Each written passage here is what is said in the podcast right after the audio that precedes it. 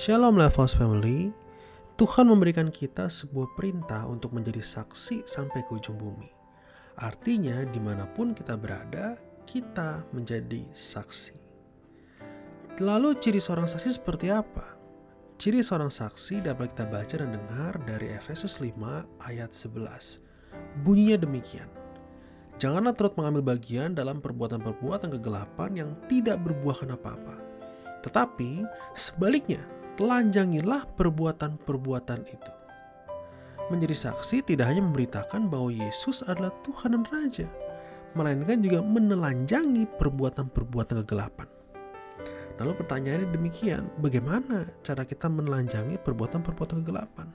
Cuma satu caranya, dengan menceritakan kemenangan kita bersama Kristus. Saya ulangi, bagaimana cara menelanjangi perbuatan-perbuatan kegelapan? Caranya adalah dengan menceritakan kemenangan kita bersama Kristus. Bapak Ibu Saudara, hidup kita terbagi menjadi berbagai area kehidupan, setuju ya?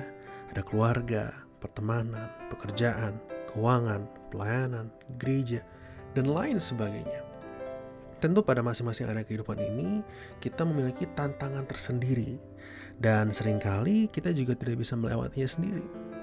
Oleh karena kita butuh keluarga, sahabat, dan di dalam life house ada namanya life cell, Comcell Life House Community, di mana di dalamnya kita boleh saling menceritakan dan saling menguatkan.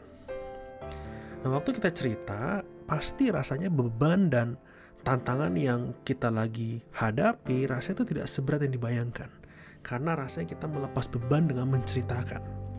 Akan tapi Bapak Ibu Saudara, perlu kita waspadai. Jangan sampai waktu kita cerita, kita termanipulasi dengan rasa tenang itu. Maksudnya apa?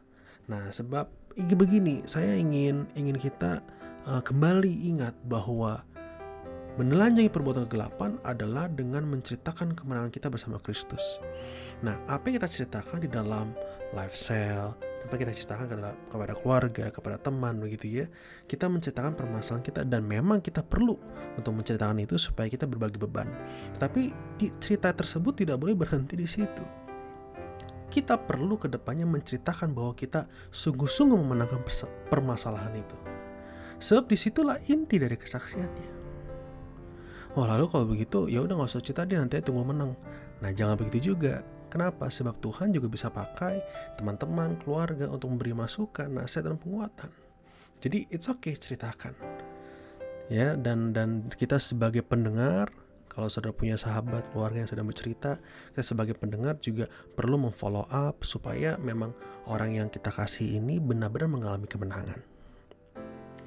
Nah, Bapak Ibu Saudara, waktu kita mengalami sebuah kemenangan bersama Kristus dan menceritakan kemenangan tersebut, di situlah kita sedang menjadi saksi.